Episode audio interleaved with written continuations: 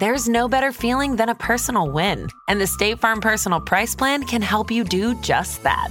Talk to a State Farm agent today to learn how you can bundle and save with the Personal Price Plan. Like a good neighbor, State Farm is there. Prices are based on rating plans that vary by state. Coverage options are selected by the customer. Availability, amount of discounts and savings, and eligibility vary by state. Hi, I'm Wendy Zukerman, and you're listening to Science Versus from Gimlet. Today on the show, we're bringing creatures back from the dead.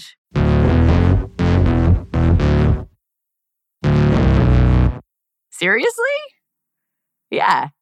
Recently, scientists tried to do this, and they weren't trying to bring back dinosaurs, but rather they aimed for a furry little critter called the black footed ferret. Well, they are adorable, um, but they're also um, very feisty. We'll hear them referred to as prairie bandits. That's Robyn Bortner. She's a biologist at the National Black Footed Ferret Conservation Centre. These wild critters have black markings around their eyes and feet, so they kind of look like they're wearing black boots and a Batman mask.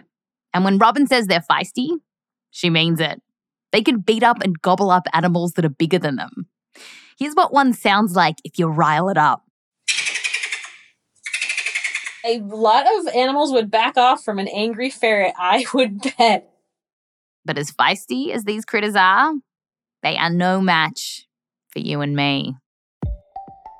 These little ferrets used to be all over the Great Plains, but they almost went extinct from habitat loss and disease.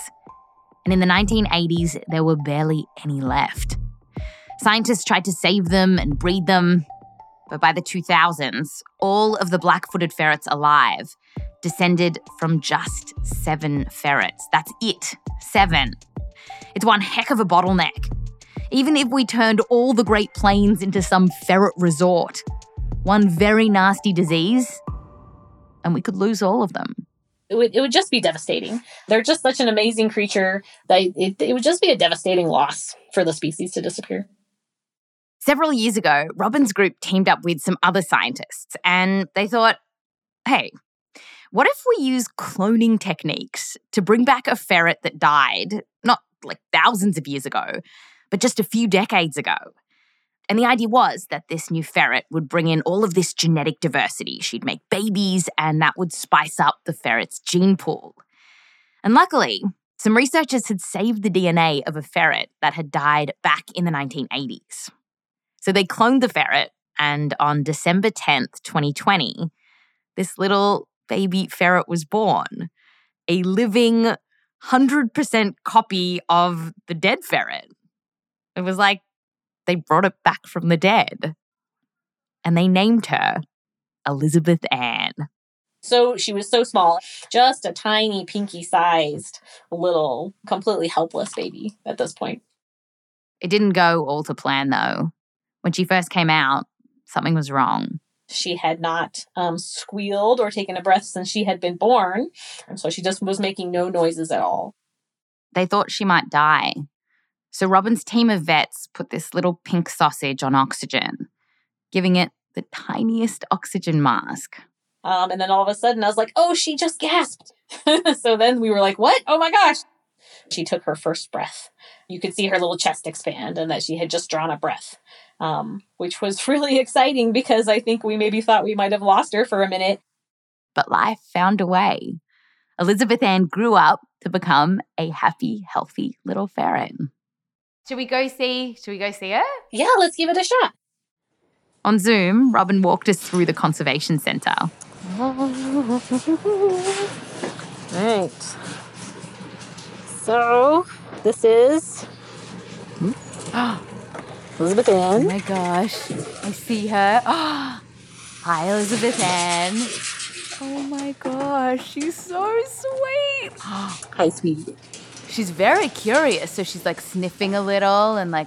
She is a very curious ferret. Um, and one of Elizabeth Ann's favorite things is um, destroying and killing, quote unquote, paper bags. She'll ensnare it and then just and proceed to tear it up into tiny pieces.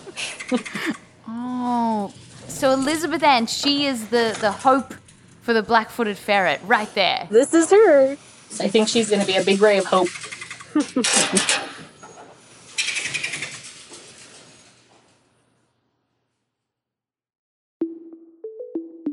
Clever girl.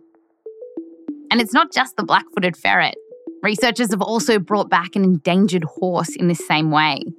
And we've got frozen DNA from loads of species that are dying off right now.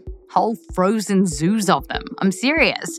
They're storing DNA from the northern white rhino, the golden bandicoot, even the green thighed frog, which is terribly cute. So perhaps resurrecting more of these creatures could inject more genetic colour into their populations too. Now, all this resurrection, it's not like we think it's going to be the saviour of biodiversity, but maybe just one more tool in the toolbox. Now, if you are wondering if this resurrection science could be taken a little bit further to bring back other extinct species, like dinosaurs or the woolly mammoth, well, we were wondering this too, so we made a whole episode about it. To find out more, go and listen to our episode Jurassic Park hold on to your butts.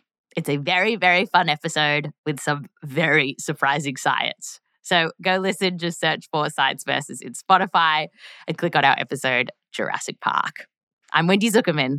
Back to you next time.